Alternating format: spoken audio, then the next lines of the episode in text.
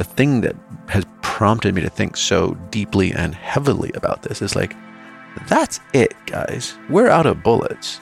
If ayahuasca and if conscious sexuality and if deep embodiment and if personal growth and if speech, accent, language and all this shit we've all been spending so much time and effort doing is not enough to turn us into servants of God, then we, we dropped a stitch someplace. That's Jamie Wheal, co author of the best selling book, Stealing Fire. And this is episode 209 of Wellness Force Radio. What's up, my friend? It's your host, Josh Trent, and welcome back to another episode for your weekly access to global experts in all things wellness as we discover the physical and emotional intelligence we need to live life well. What's up, everyone? This episode is Fire, Stealing Fire, that is. I got to meet Jamie Wheal, the co author of the best selling book Stealing Fire, at his house in Austin, Texas, to talk about one of the biggest revolutions that you've never heard of that's actually hiding in plain sight. Over the past decade, some of the highest performers in the world have been harnessing rare and controversial states of consciousness to solve critical challenges and outperform the competition. We're going deep on this one today what it means to be in flow state, how to actually steal fire, what that means, and so much more. Now, before we get into the show, I want to thank IntelliSkin for sponsoring these physical intelligence shows every Friday. They're a huge part of why you and I get to spend time together, and they make some pretty incredible postural smart compression products, including the PostureCue, this smart compression top that pulls your shoulders back so you can perform better, men or women, throughout the day or at work. If you haven't tried this smart compression that pulls those shoulders back, if you feel like neck pain throughout the day or you slump with your posture, give this a test drive, this tactile response, over at intelliskin.net and actually use code WF20. They gave our entire audience 20% off the entire cart. So that's code WF20 at intelliskin.net today.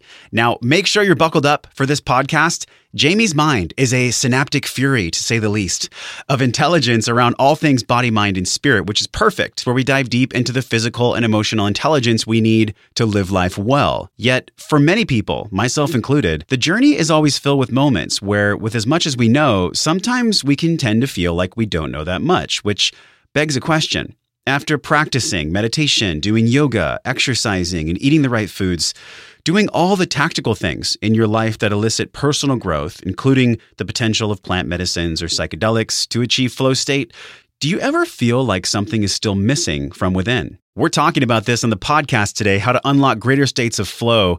Jamie's take on decades of research in flow states, working with Fortune 50 companies and elite military fighters, and not just the what when it comes to the tools for achieving higher performance and greater states of flow, but one of the most important pieces of the how and the why that most people miss and that's the integration process. We're exploring this integration process, what Jamie's learned by achieving these altered states of consciousness or higher states of consciousness through holotropic breathing, specific exercise, even plants, or anything else when altering your mental state. Jamie has actually created a hedonic calendaring system that allows form to follow function when we look at living a life of greater freedom and flow. Now, as you'll catch on pretty quick, Jamie unfolds concepts fast with his linguistics. So don't even try to take notes. We've taken them for you over at wellnessforce.com forward slash 209 to get all the links and resources mentioned in today's show.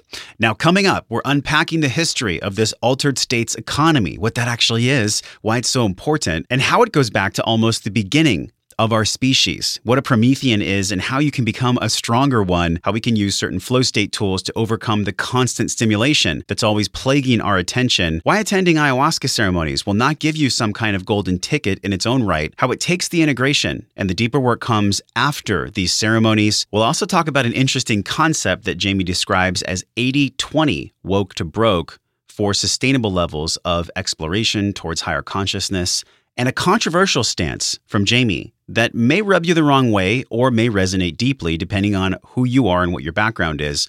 Jamie actually sees himself as a servant of God to be a good father, a good husband, and a strong leader in the Flow Genome organization. Now, when I say God, I don't mean a bearded man that lives in the sky, but a higher intelligence that is guiding all of us if we're willing to listen. And as you listen to this podcast today, remind yourself to take deep breaths. Visualize how Jamie's experiences working with top performers across the world to achieve these flow states will also apply to your world, the one you live inside your mind, and the one that you live outside your body, to the people that you care about. All right, let's go down for the deep dive in Austin, Texas with Jamie Wheal.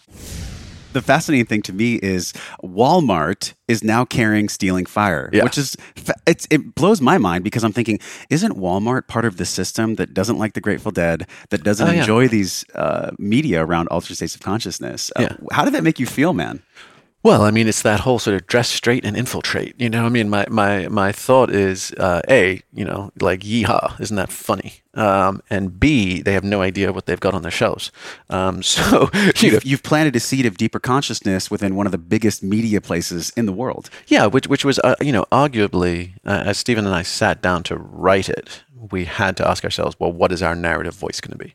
Like, what position are we going to take in this in this story? Are we going to be Promethean advocates? So we're going to say, hell yeah, guys, this is coming, it's rad, it's awesome, come on in? Or are we going to be you know dispassionate reporters? Are we going to be kind of academic? Where do we sit in the story? Because it's going to make a big difference on the tone we take and how we position everything. And so we really felt like there's just no way you can come across as an advocate because you will lose everybody in the middle. They'll be like, those fuckers drank the Kool-Aid a while back. They are not reliable witnesses. Yeah. So we ended up creating a story and even sequencing the story. I mean, the way, the fact that we very deliberately led with the Navy SEALs. That's heartland steak and potato shit. You can't say no to that. We followed with Google. Everybody knows Google, but you've slipped in and seeded Burning Man, but you balance it with $4 trillion in a market economy. So you're like, holy shit. You know, then you go into the personal, why would I care with like the Jason Silva stories. And then part, you know, chapter three was like, and here's why you might have missed it. Here's the pales. Here's why this has happened outside the pales. Here's church, state, and the body. But then we even end it with, oh, and by the way, those pales are needed. You don't want to get lost. That's dangerous terrain. So we've we were constantly engaging in kind of like argue, you know, like rhetorical ju- judo, such that no one ever felt they had to pull against us. you know. Yes. Um, but the what we realized in the end was like it was the ultimate Promethean trick of all because Prometheus was a trickster. Yes, and At his Promethea heart. is actually who stole the fire and gave For it sure. back to the people. Yeah. Uh, how has that played a role in your storytelling? When did you Yeah. actually find out about Prometheus? Why does that inspire you so much? Well, I mean, well, and, and, and just to finish this thread, which was you realized it was the ultimate Promethean trickster move of all to pretend that we were 100% neutral journalistic reporters just wandering through this terrain. We weren't at all. Of course, we were Sneaky bastards. Yeah, and I was like, okay, now that's when I felt good. I was like, yes, this is this is congruent. Like, let's let's be super sly so that and and, and one of the res, res, most consistent responses we had was people giving it to skeptical family members often parents, you know, from, from more conservative generations, and being like, this finally let them get a sense of who I was or what I cared about.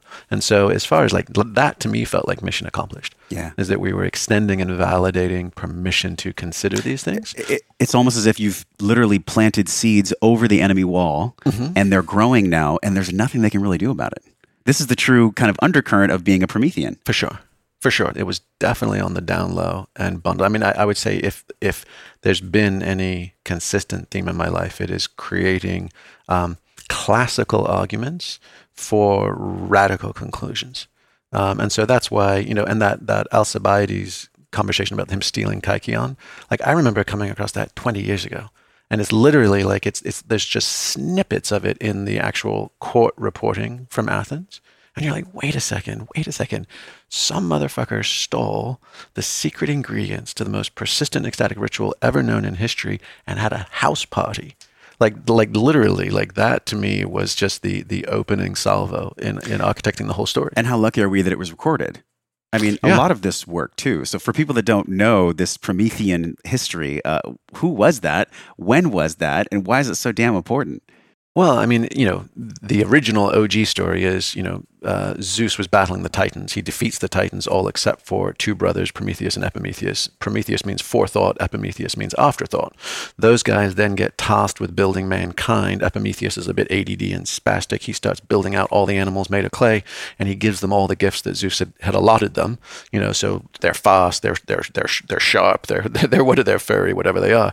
And and Prometheus is like takes his time molding man in the image of the gods. But by the time he's done, his brother has given away all the superpowers. So he's like, well, these guys are fucked, man. They don't have any, they don't have a chance. So he goes to Zeus and he's like, look, dude, these guys need fire. I'm going to be able to take fire from Olympus and give them to them because otherwise they're going to be cold, naked, slow, dumb, and, and, and they won't last long. And Zeus says, no way in hell, man. That's, that is divine fire.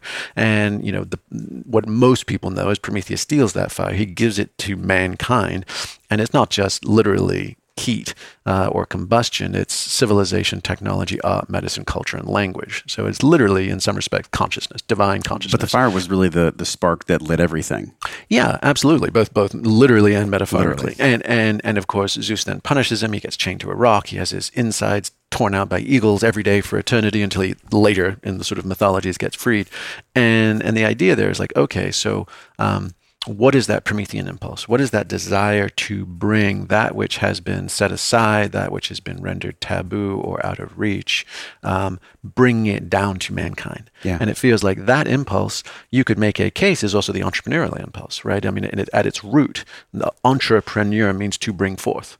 And so I think that there's there's interesting parallels between uh, between those two things, and and there's also there's a fascinating kind of like like uh, sort of Hellenic tradition, so the kind of ancient Greeks against the Hebraic and, and the Judeo Christian. So, like in the Greek stuff, you have Prometheus, who is a very much a stand in for the Christ concept, like the, the martyr who brings the boon or the gift of, you know, Joseph Campbell's hero's journey, like brings the boon to mankind and mm-hmm. then pays the price forever right, on our behalf. And then and then the Greeks have Icarus, right, who is the you know hubris, pride. He flies too close to the sun. He aspires to be like the gods, and then his you know his his melting wax and feathers brown, and you know off down he goes. And that's that's like Lucifer. So you have Christ Lucifer in the Judeo-Christian tradition. You have Prometheus Icarus in the Greek traditions, and you're like, holy shit! That I need to, to do a Jordan Peterson. Like, therefore, those archetypes are eternal, right? Yes. Um, and and I think that that is a fascinating inquiry, which is what is the balance in these ecstatic techniques and technologies? And that brings us back to our original inquiry, which is why are they so fucking unstable? Yes. And why do they always go pear shaped uh, so consistently? And and that to me is literally and, and, and of course not just two point fingers or to tut tut and moralize, because everybody feels good when Icarus crashes and burns you know, um, and and in fact, I mean, even Elon, Elon, Musk right now, right? I mean, look at the backlash on Musk, sure, and how much Schadenfreude is locked into that. Like, yay, Tony Stark, he's going to save the world. Fuck you, Elon, you pulled a Trump, and now you shat the bed. Yes. Right. And people pile on and we sort of reenact this. I mean, even, you know, and, and Jordan Peterson is showing some stress cracks sure. of carrying this load. And or I, even uh, Conor McGregor, right? Mm, With his recent mm, debacle. Yeah. People praised him, and now those very same people are probably turning this sword to the other side. Michael Jackson, Amy Winehouse. You're yes. like, okay, so we love it when people stand so close to the light that they become translucent. We, we, we pay anything, we, we mob them and we and we absolutely um, fetishize them, and yet we are merciless when the light starts to consume them. Being a Promethean in this uh, modern age, this tech-focused age, not so easy. Mm. Uh, I think that one of the ways that we can be a stronger Promethean would be through altered states. There's an altered states economy, uh, four billion, four trillion, four that? trillion, four trillion dollars. what is the altered states economy for people that don't know, man? Yeah, so we just try to figure out, okay, oh, you know, how much of a there there is there yeah. in this contemporary revolution, and and we basically thought, okay, look, um, this notion of ecstasis, meaning just peak states that take you outside yourself, that help you shift from waking normal into something else, you know, presumably preferable. Um, and so we, we looked at it from the kind of the neuroscience level, uh, you know, a shift in neuroelectric, what are your brain waves doing, a shift in what parts of your brain are turning on and off, shift in hormonal profiles, cardiac states, all that kind of stuff. So we kind of had a relatively objective set of criteria. And then we looked at said, okay, what industries or how do we spend our time and money? And which of which of these industries credibly live in that category? Like that that's the primary reason we do it. The main reason we go to a rock concert or the main reason we gamble. We don't gambling is not a wealth strategy. You know, gambling yes. is because I want the hit. Mm-hmm. I want that feeling. And almost everybody ends up losing the money they come with and they keep coming back and doing it again and again. Why do we watch online pornography, right? It's not to get laid, it's not to pass on our genes, right? It's to shift our state of consciousness. So, everything from gambling to pornography to self help and personal development and therapy to obviously all the licit and illicit drugs anything we do to shift states we kind of we, we counted as part of that economy and it's it's a quarter of the US's national GDP. The thing that blows me away, and I'm really excited to dig in with you about pornography because we're seeing this really not just from Gary Wilson's work with Your Brain on Porn, but mm. this seeking of novelty how it's baked and built into this uh, hedonism that I think is kind of naturally wired within us. Mm-hmm. But yet, one thing I'm fascinated to talk to you about is the calendaring of this. And we'll dig into to that a little bit later. But one of the things that I loved in your book, man, Stealing Fire, by periodically losing our minds, we stand a better chance of finding ourselves. Mm-hmm. I mean, just take that for exactly what it is. It's such a window into why we're actually here. Mm-hmm. You know, and most people don't want to go within. So this going within through the ecstasis. Um, mm-hmm.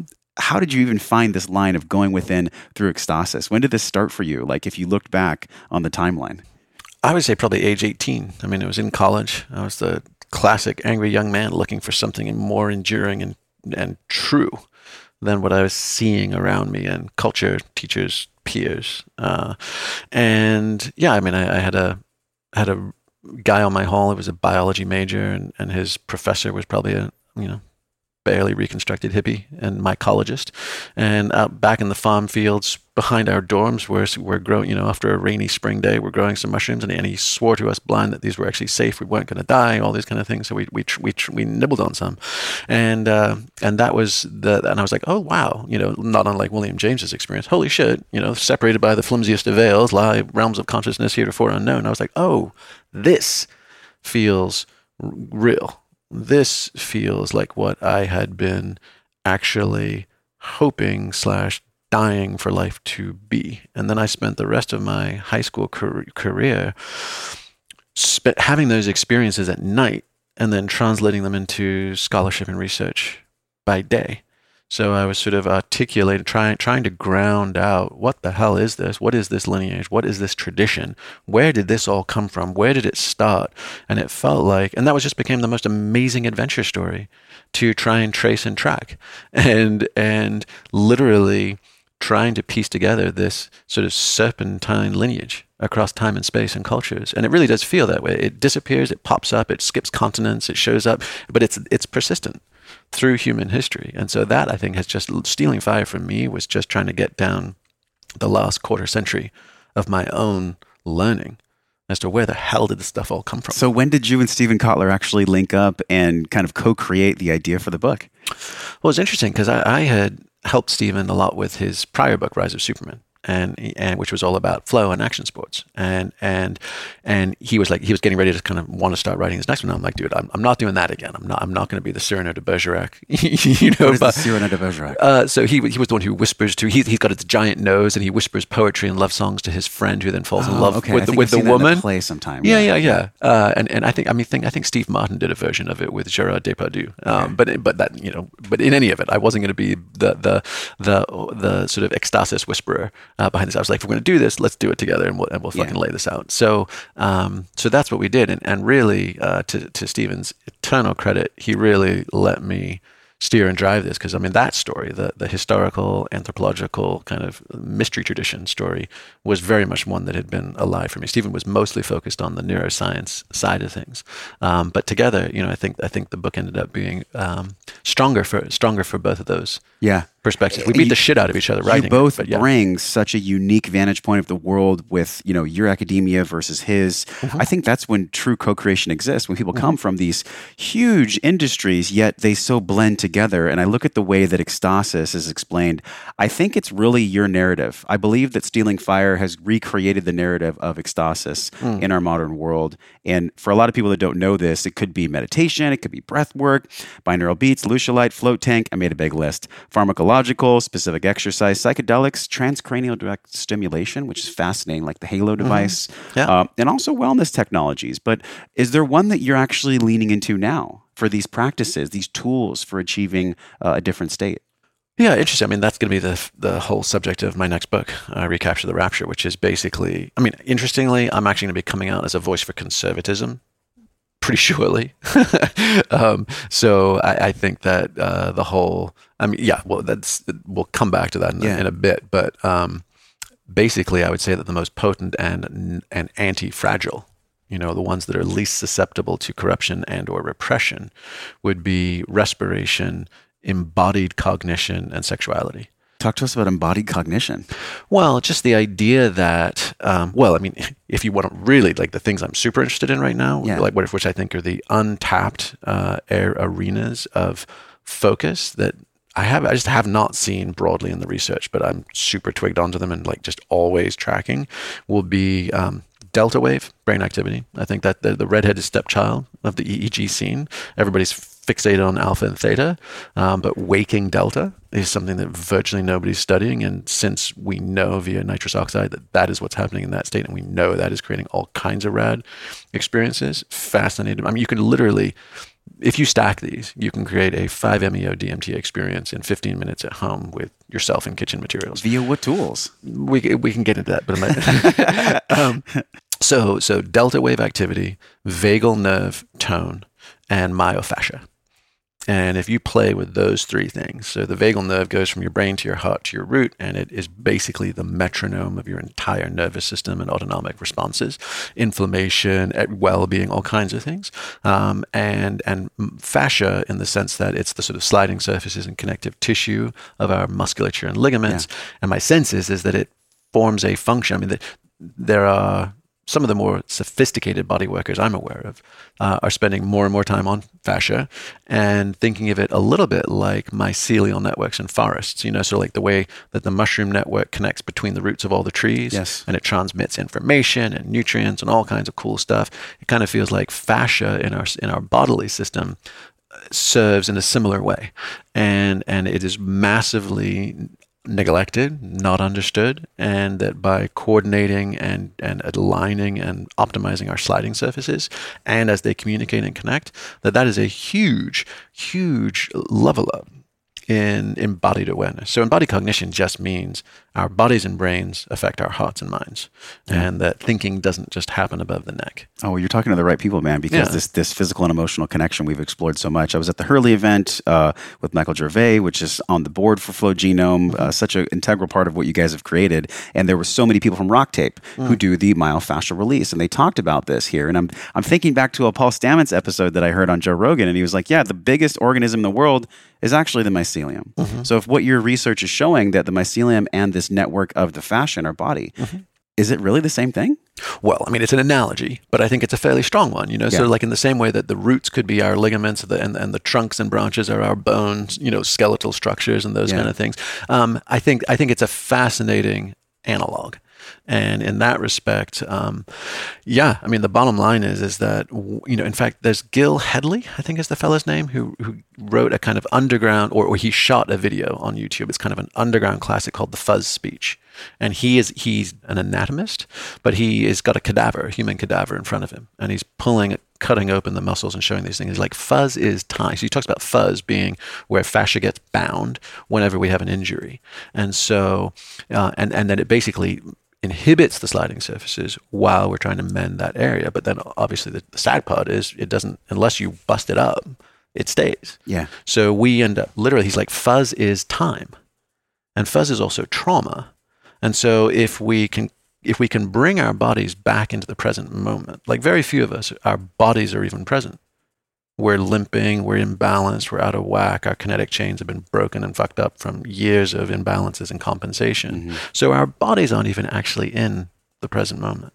But if we can, if you treat fuzz as time and you're like, oh, let me just bring me up to the present, let me release the trauma stored in those systems, I have a greater chance of being emotionally and, and, and, and relationally present as well. This is why people cry in yoga. This is why yeah. I myself have had like a bioenergetic session where I was like, why is there tears coming out of my eyes? What does this actually mean? Yeah, absolutely. That's related to this 100%. system in the body. 100%. And when you boost energy through your system via any of the ecstatic means, via breath work, via movement, via myofascial release, via sexual sexual orgasm and culmination via psychedelics, via whatever it would be, you have more juice going through your circuits and it tends to disclose more information about where you're impeded. So my, you know, the, the position we would advance about ecstasis is it does consistently two things and it shows you your sort of highest potential like what, it, the way the world ought to be, the way I could be, those kind of things. And it also shows us where we're broken. It's like an electrician running juice through a circuit and being like, "Oh yeah, right there, right there's impedance, or you've yes. got a blown fuse, or what."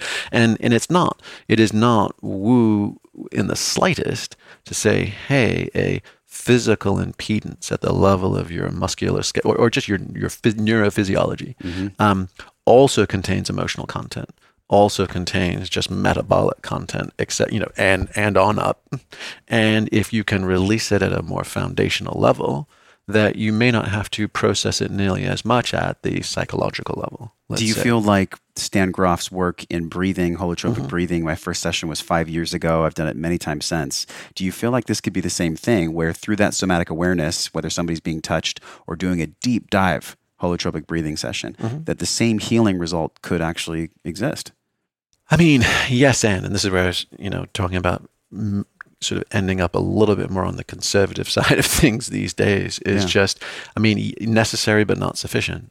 So I do think that like boosting our overall vitality, and I do think that using those those experiences to reset our nervous system, so we're not experiencing chronic fibrillating micro PTSD which feels like how most of us are these days, especially with our phones and you know social media and all this kind of stuff. Our systems are just constantly overwhelmed yep. in ways we're not designed to. Like no humans ever have ever had this amount, this bit stream. It's almost like a constant drip of stress. Like we have an IV and there's mm-hmm. a constant drip, one Constantly. drip at a time. Hundred percent, which is why everybody's so reactive and why there's so many why there's so many culture wars going on right now. People are just locked and loaded to lose their shit, and they just need the tiniest excuse to to vent. So if we instead of doing that, which is a very dysfunctional way of trying to regulate our nervous systems, if instead you have a peak experience, so most ecstatic experiences are death practices in some way that, that you're dying to the moment, you're dying to your self sense. You know, psychedelics is ego death, and sexuality is la petite mort, the little death. There, you know there, there's all sorts of these these experiences. Um, holotropic breathing does the same thing. You know, it's like turning on and then powering back on your laptop when you've had it open. it usually With, fixes most things. Yeah, it usually fixes most things. Now, now the key is is that you know when you were speaking, hey, does holotropic breathing do this, or does do any of these ecstatic practices kind of do they solve it for us? No, like we still have to do the work on our laptop. Like it's just going to not be as buggy as it was. So I think there's a real peril these days, and it seems like it's been pretty consistent, is that when people tap in to peak states, they just want to keep tapping in. And that bliss junkie state seeking element um, is almost overwhelming.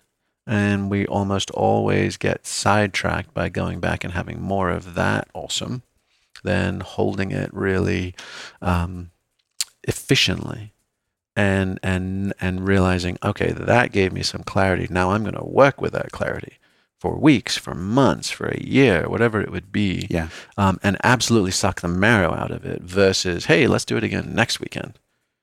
And and that to me so then that you see that with Wim Hof you see, you know I mean his his respiration is kind of you know obviously you know the holotropic craze of today. Sure. And how many people are truly using. I mean, I think people are using it positively. There are people who are, you know, responding to like, "Hey, I just feel more alive. I feel more vital. I'm juiced." That's all great. Um, and how many additional people are just like, "I just want to feel. I just want to feel high. I just want to feel something. I just want to feel alive. I just want to, and and and, and there's not necessarily a, a point or an outcome. Yes this is I'm so glad we're talking about this because I've explored with psychedelics, I've done breath work, I've done the 20x that we talked about before mm, we recorded. Mm. So I love going to these spaces where I can go within and I can see mm-hmm. what's real because in this environment we're so clouded by this constant stimulation that's around us like you mentioned. How do we be, even begin to use these tools when we look at psychedelics. Um, mm.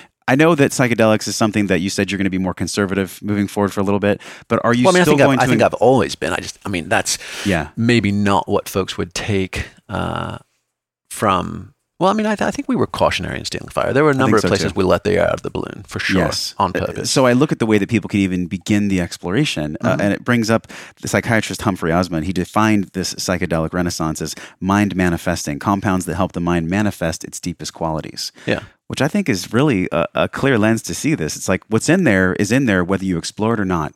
So mm-hmm. why don't we just explore it? Yeah, I mean, if, if I had to sort of write a prescription for culture, um, like how ought we or might we, uh, I think um, it would be a bell curve, and it would be, look, folks, sorry to sorry to rain on the parade. However, there's there's probably a relatively predictable distribution of how we should integrate psychedelics. Just take that as an example because of Pollan's book and the kind of current emphasis on it. Ten percent of the population should never touch the fucking things. Only ten percent of the population should ever do them more than once or twice. And a massive curve in the middle should engage with them at specific, highly structured, and restricted points in their lives a, a, an adolescent coming of age, a marriage and union, a death. And that's it. And if you think about any indigenous use ever, they were always tightly circumscribed and controlled in those ways. And no one just had open and free access. And and I mean the Eleusinian Mysteries was once a goddamn year. And doing what Alcibiades did was punishable in pain and painted death. And that's how that thing persisted for 2,000 years. So, in our egalitarian, libertarian, nobody tells me what to do, everybody's spiritual but not religious, and everybody gets to follow their bliss and see what happens, I think is madly contraindicated with the tools yeah. that we now have access to. And there is also, and, and I think we're running up against value systems because there is that. I mean, same with polyamory and all the kind of open relating and all these kind of things in the relational sexual space as well, which is on the one hand, from a secular humanist point of view, the less shame, the less guilt, the less repression, the more choice, the more freedom, the more access we have in general, we, we value in the secular humanist framework as, as an expanding good. You can, you can make the same case for you know, access to psychedelics and all these things. This is liberating and libertarian. But what's happening is that we are, in fact, playing with fire we are playing with tools and techniques that actually enter the realm of tantra in the case of sexual experimentation in the realm of shamanism in the case of psychedelic experimentation. And those have very different rule sets and very different norms and very different cautions. So if you're just out seeking experience and you want to be engaged in consensual ethical you know banging lots of people have at it. Sure. But if on the other hand you're actually accidentally opening up states and stages of consciousness that you wouldn't otherwise normally have access to, but you're doing it with like a yay, woohoo, it's all good. It's not all good. And you need to be way the hell more careful. And, the, sa- and the same thing with the ayahuasca backlash, right? I mean, you've got ayahuasca tourism, you've got all kinds of folks going down to Peru. You've got, I mean, you've got people because of, uh, largely because of Joe Rogan, you've got a bunch of like CrossFit MMA boys just yeah. like banging down DMT Which They have no idea what they're going towards. No idea what they're going down. And, and let's just assume for the sake of argument, just an if, if any of these practices do actually open up non ordinary states of reality, then this is fools rushing in where angels fear to tread. And we now have way the hell more people entering and op- opening up realms of existence and reality and consequence that they have no fucking understanding of. This is like this is like kooks showing up at Jaws to tow in surfing because their buddy's got a jet ski and they're on vacation on Maui. It also and, reminds me, like you know, the Ark of the Covenant, where in the Indiana Jones film, when the yeah. light shined out of it, I mean, it was similar to that. Well. I, dude, I used I used the Ark of the Covenant as a as an as as an image all the time because you know, in John Lilly, the you know classic psychonaut, he said he said cosmic love is ruthless and utterly indifferent. It teaches you its lessons whether you want them or not. And when people talk about, you know, Jah love and cosmic love and the universe is nothing but love, you're like, really? Yeah, maybe, maybe, but be careful of what kind of love. This is not mm. like fluffy bunnies and Valentine's hearts. This is Ark of the Covenant, burning bush kind of love. Yes. And and it is ruthless and utterly indifferent. So then why do 32 million Americans, as you wrote about in your book, use psychedelics? It's one in 10 people. Mm-hmm. Yeah, that's a pile. Um, I mean, I think you know, as the the study that we cited said, it was it was for introspection, uh, for transcendence, and yeah. for increased insight and meaning. Which that to me seems great, um, and that is that is super encouraging. But a question that I've you know, Rick Doblin and I have gone back and forth on several times is, help me understand the seeming wild ass drop off from the one to three therapeutically assisted psychedelic sessions that appears to be doing such great things for people suffering from trauma, and the 33 or the 303 uh, sessions of ravers and burners and everybody else, where you're like, you know, or people who proudly say they've had 60 ayahuasca sessions, and you're like, why? Yeah like what have you got? Like like it is no longer linear. It's definitely not exponential. And in fact you've just gone asymptotic. Like you're never getting any closer to the thing you were seeking in the first place. And you're way upside down on the pareto split. It's, you know? it's really about the integration then. I mean because if these people have done 60 ceremonies mm. then there's no way they've integrated unless yeah. they're going down the route of being a shaman themselves. Yeah which is an easy cop out. And then and also that when that intersects with the info marketing space you get some real you get some full money changes in the temple kind of shit where you yeah. get people who really have no business presume claiming authority on any of this stuff turning around and selling it to the greater fools behind them and that to me is criminal um, and we and, and that that yeah that yeah but isn't there still a part of you that's happy that there's a bigger lens on psychedelics, on this ecstasis, on exploring these states because at least it's bringing up the conversation. Um, I think that intellectually we are ill prepared for the states we're disclosing. So it feels like the level of social discourse these days and the level of lineage understandings, the level of cross cultural analysis, and, and a lot of just good old fashioned homework is simply not being done. You know, when you when you hear people being like, "Oh yeah, I've been at, I've been, I'm deeply experienced in ayahuasca. I've been studying it for years." I mean, it was that 2011 National Geographic article. I remember that was my first. I'm like, are you fucking kidding me? Like that was the first time you came across it, and you're positioning yourself as an elder. Mm. You know, like like Yes. it, it's ludicrous. So to me, like coming from mountaineering and guiding and, and and surf rescue and those kind of things, I always just think of like in the outdoor industry you do not position yourself as a high altitude Himalayan guide until you've put up some serious ascents yourself, until you've apprenticed with other people, until you have your avalanche training and your wilderness medicine training. Like you know your shit. And then and only then is there a very reality tested, uh, up, you know, progression up the ranks to guide. And in the spaces of sexuality, in the spaces of psychedelics, in the spaces of personal growth, you have everybody and their fucking mother you know, basically being like, "Hey, man, if I'm if this is like this is like the the teacher who's like, you don't have to know everything, you just have to be one, you know, one night ahead in the reading from your students." It's kind of that, and there's no validation or falsification of people's cred, and so we end up with an awful lot of of pretenders showing up as as spokespeople, and that doesn't end well. That never ends well. Yeah. So you know, one model that I, that I, gives me some kind of hope. So I, back to the notion of like the bell curve and like who should have access. Um, there's a there's a tribe in New Guinea who has like a nine level initiatory stack, and it's based on three substances. It's ginger, tobacco, and mushrooms. And so there, and, and which is weird. You wouldn't be like ginger. What the Yeah. hell's ginger? Sounds But- like an interesting tea. it is, but so there's like three levels of ginger uh, in, initiation, and, and basically, and it's it's like Montessori classroom. Like you can use anything you want, provided you've already been introduced to it formally. So you go through three levels of ginger, three levels of tobacco, and then varying degrees of intensely psychedelic mushrooms. But it's a pyramid, so that the ninth level is the equivalent of being invited into your PhD. So fewer and fewer people get initiated into the highest levels. You have to kind of earn your way in. But what I found equally so that's super cool and then the other fascinating thing is that the people who are initiated into the ninth level their realizations like their quote unquote downloads are considered living scripture and they get added to their sacred texts so in contrast to christianity let's say where if, if you know st john of the cross or teresa of avila you know or, or any of these mystics had their breakthroughs they get burned at the fucking stake as heretics, right? Like the old, the, like there, there's a door that goes slamming shut after the formation of these religions, and then anybody else who claims to have direct access to God gets whacked by the priests.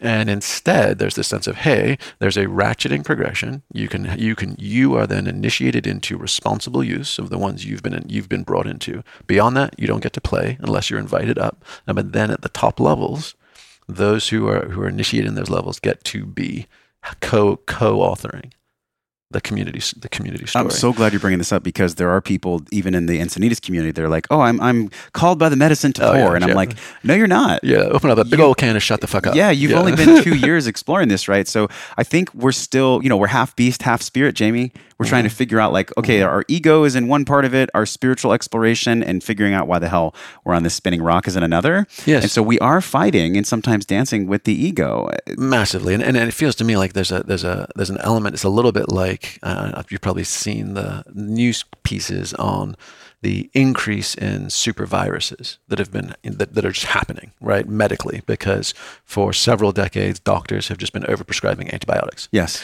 because basically they realize that if I don't prescribe, even if like I know you've got something viral, I know an antibiotic doesn't work for it, I'm going to prescribe it for you anyway because you're happy and you go home and you give me good ratings on my health insurance. It's a game that the doctors play. If I actually try to educate you, you're going to be pissed off. You're going to go home and you're going to slam me. So here's the script.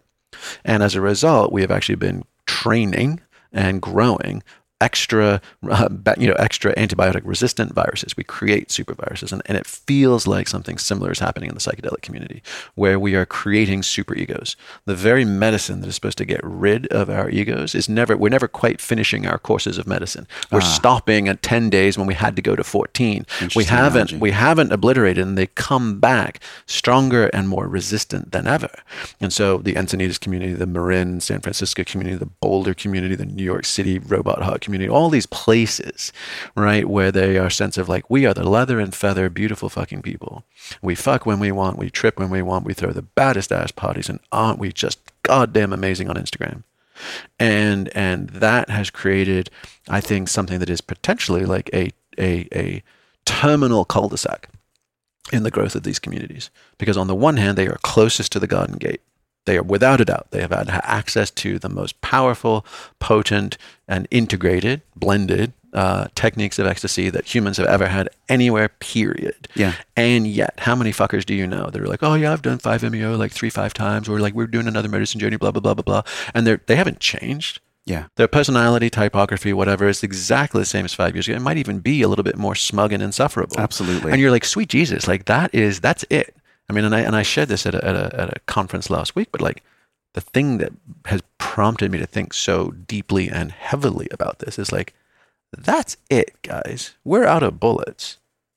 Like if if 5-MeO and if ayahuasca and if conscious sexuality and if deep embodiment and if personal growth and if speech acts and language and all this shit we've all been spending so much time and effort doing is not enough to turn us into servants of God, then we, we dropped a stitch someplace. This is so powerful, man. I feel like you dropped a universal mic right now and everyone listening.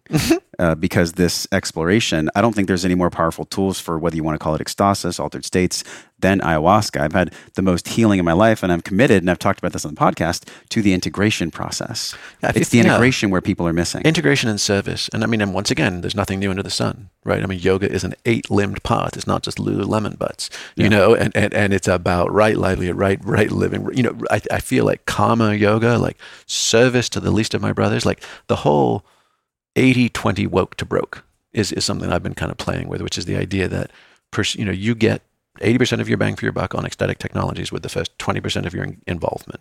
But because that first 20% feels so outsizedly rewarding, most people just continue going. And then they start investing 80% of their time and money to go chasing the long tail of the 20%, which is, you know, asymptotic. It's forever just kind of like you're never going to get there. You can always, ch- you can chase it forever. Yeah. And, and that's fine if you're just a trust funder living on an island, but it becomes the opportunity cost to a society where so many are suffering becomes selfish to the point of unconscionable. And so the idea of like, if we just say, hey, 80% woke is good enough. And in fact, that might be all we ever get to presume. 20% broke is the human experience. Let's be open to it. Yeah. Let's grieve fully. Let's let let us let us you know let us be fully awake to that and not chasing one more journey, one more peak experience, one one more bauble or blinky shiny thing that we tell ourselves is going to give us all the money we want, all the love we want, all the care and concern we want. And if we can only get there, then life is forever effortless and easy. Life isn't. we are 3D creatures for eight decades. I'm thinking about, you know, Willy Wonka, there's the golden ticket. And I think Yeah. some people approach, Jamie, these psychedelics as the golden ticket. It's Yeah. like the ultimate golden ticket. It's not true, though. The golden ticket is actually the integration. That, that's what I've found. So Integration and service. how do you do this in the hedonic calendaring? Uh, talk to us about that. It's in Stealing Fire. yeah, it was just the idea of like, okay, um, there's a, you know, the downside because none of us are uh, so un, well, few of us are so unself-aware that as we engage in the bliss junkie stuff, we're not like, hey, might be getting, might be getting a little overcooked here. Hey, might might might need to tend to some of the details of life. Hey, am I doing too much? Those kind of things. And so most people pinball between indulgence and guilt-ridden abstinence. You know, I'm not going to smoke weed for six months. You know, and someone does that, but then they're like, okay, at some part of their system is like, but wait, I've received insight, I've received lack of drop of stress. There was something positive, so they go binge purge, binge purge, and it tends to be not that conscious. Actually, we tend to load up a lot of crypto Puritan guilt and judgment and assessment. It's kind of why we wrote the section on the pale of the body. Um, you know, am I cheating? Is this not right, et cetera. So Yeah. you have people with a, a lot of times an unintegrated relationship to their ecstatic practices, and it often gets a lot of cultural baggage and programming in there. So the idea of hedonic calendaring is just to say, hey, um, rather than should I or shouldn't I, kind of an implicit moral judgment, just consider it as more often or less often. And you have daily practices, which are mostly positive, foundational yoga, meditation, clean eating, that kind of stuff. Weekly practices, like a Sabbath practice, which is do I get a little micro blip? of my reset? Do I get a peak experience that lets me feel warm, love, you know, peace, calm, etc.? once a month, deeper dive, half a day, once a quarter, probably a full day, once a year, maybe an entire week, whereby I now I have um, indulgence plus abstinence built in, and then ideally you can then you it's it's a little bit like trusting your ropes and anchors when you're climbing you know because you've got the systems in place you can go and tackle harder terrain um, and feel that there's there's a way to come and you know come back safely. And then the key with hedonic calendaring is is to say um, one month a year of abstinence. Go cold turkey and watch every single one of your favorite habits or practices and just watch how twitchy you get and watch how, you know, Ram Dass always said, you know, like if, if you're still thinking about getting high when you're not getting high, you might as well still be getting high. You're not actually off it. Ah, right. the wisdom hasn't been integrated. Yeah. So, so like if you've still got the urge or the tug, notice it. And then you just might say, oh, that practice should go into the left. You just move it to the right on your calendar. If I was doing it once a week, maybe that was a little too much. Try it once a month. So you basically have a way to calibrate your integration periods, and you have a way, and ideally service, which is is is does it grow corn? Am I doing something of meaning in this 3D world? With for myself and the people around me. How do you see yourself? I think you described it being a child or a servant of God. How do you see yourself as that now? Christ. I mean, trying. Um, I mean, I, I'm so retarded on those fronts that I am literally just trying to be a good husband and father and to try and be a good leader in our organization. And that is like hands full. I mean, and, and I, that's the thing, like, particularly with folks who are into polyamory, let's say, right, where there's potential ethical and deeply intimate connections and responsibilities and obligations to lots of people. I'm like, sweet Jesus, people, how do you guys pull that off? Yeah. Like, how, do, like, I get it if, like, that for some reason is your true Dharma. Like, that's what you've decided is your work in the world is to evolve relational formats. But if you've got any other work in the world and or children, how on earth are you pulling that off? I don't think it respects the beast and spirit corollary. I think the Yeah. pendulum swings so hard to the novelty, Yeah. people get addicted to this polyamorous state. Literally, it's an addiction. Do you feel like I know you have some work in sexuality that I haven't explored? There's not a lot of it in the book. Is that going to be in the new book? Yeah, for sure. What aspects can you share with us about that? Well, basically, just guerrilla tantra. Like, what is the sexual yoga of becoming? So, how do you basically use respiration, movement, and sexuality as a com- combinatory stack to create um, in dedicated relationships? So, true dyad. Um, how do you use that as the source material for radical accelerated growth and becoming and integration? Yeah. and it's super badass um, and has the checks and balances of dyadic relationship like you, if you're not connected to your partner you do not pass go you don't get to keep playing so for me the notion of like forget monogamy or polyamory because like there's a lot of like straw man arguments you know of like polyamorous folks take the piss out of old bed death stale monogamy and say don't need that. Of course no one no one's advocating for that. And then moralistic monogamists say oh polyamory is lewd and crude and you know immoral. It's like mm-hmm. forget all that. Like the question is is hieros gamos let's talk about hierogamy the sacred marriage. It doesn't matter what your relational formats are. You can be banging one person forever. You can bang serial monogamy. You can be having loving conscious relations with lots of people. That's go for it. Knock yourselves out. The question is is how far through the garden gate are we getting? Like to me, so the question of hierogamy is way more interesting than quibbling over who's got the perfect relational format. None of us do, all of us do. it's, Yes. it's all about the execution. So the question is, is are we using communion uh, as as a route to transcendence or not? So the the fascinating thing for me, and we'll kind of end the show with this question, is this intersection of the physical and the emotional. Uh, you explored this, gosh, since you were 18, since you had that first experience. Yeah. Uh, how would you define wellness? How would you actually define wellness of the physical, the emotional, and the spiritual in our modern world?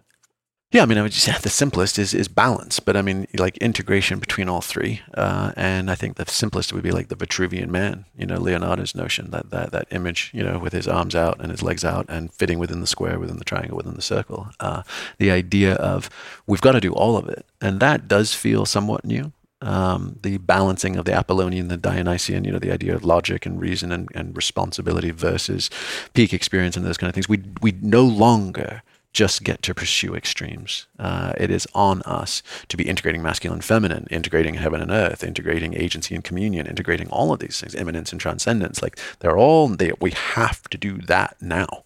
And the good news is we've never had more tools and more access. And the bad news is we're on the fucking hook for it. We have no excuse. And that to me feels like that's the walk on part in the war, you know, versus the lead role in the cage. Right now, there's a lot of blinky, shiny, gilded cages we're building for ourselves. And the reeling, you know, the, the key to the cage is the key to the kingdom. Um, and we can we can unlock ourselves from our own self imprisonment, and we can also um, we can also absolutely stand stand on Olympus, but it's a hell of a responsibility. Mm. Well, thank you for being a narrator about this responsibility, man. This has been incredible to come to your home. Thanks for having me. Yeah. And where can people support you? Obviously, Flow, Flow Genome Project Yeah. is the website. Yeah. Uh, but where are you the most active? I mean, on social, where do you operate the most? We've been, we do sort of weekly uh, weekly lives on Facebook on Fridays, so Friday afternoons. You can check us out, Flow Genome, uh, on Facebook, that page, uh, and then we kind of have a vibrant community uh, there as well. So I would say there and there and Instagram uh, are probably the easiest places. And yeah, and we do we do live events through the year as well. Awesome. Thanks so much. For sure, man. Hey, my friend, thank you for hanging out and growing with me on today's show. Remember to hit subscribe, share this podcast with somebody you care about that you think gets to hear this message. Support the show by leaving a five star review for the podcast right now, simply by tapping on your show artwork on your iPhone. Click that purple link that says review this podcast. It helps the show reach more conscious and smart people like you, and your voice will attract more world class guests that want to come on the show. So let them hear your voice. For all the downloads, videos, links, and free resources mentioned on the episode, go to wellnessforce.com forward slash radio. And while you're at my house on the web, join us in the Wellness Force community newsletter on that page, and I'll send you four free guides around staying healthy with your eating, moving, and sleeping while you travel. But don't let this conversation stop here. Join a group of people like you over at the Wellness Force community Facebook page. This is where we talk about the things that really matter. We share our wins, inspirations, struggles, and a lot more. So join us, tap on the show artwork on your phone, and hit that purple link that says join the Facebook group, and I will welcome you at the door. Okay, now you get to go out into your world and create impact for the people that you care about. So until I see you again real soon, I'm wishing you love and wellness.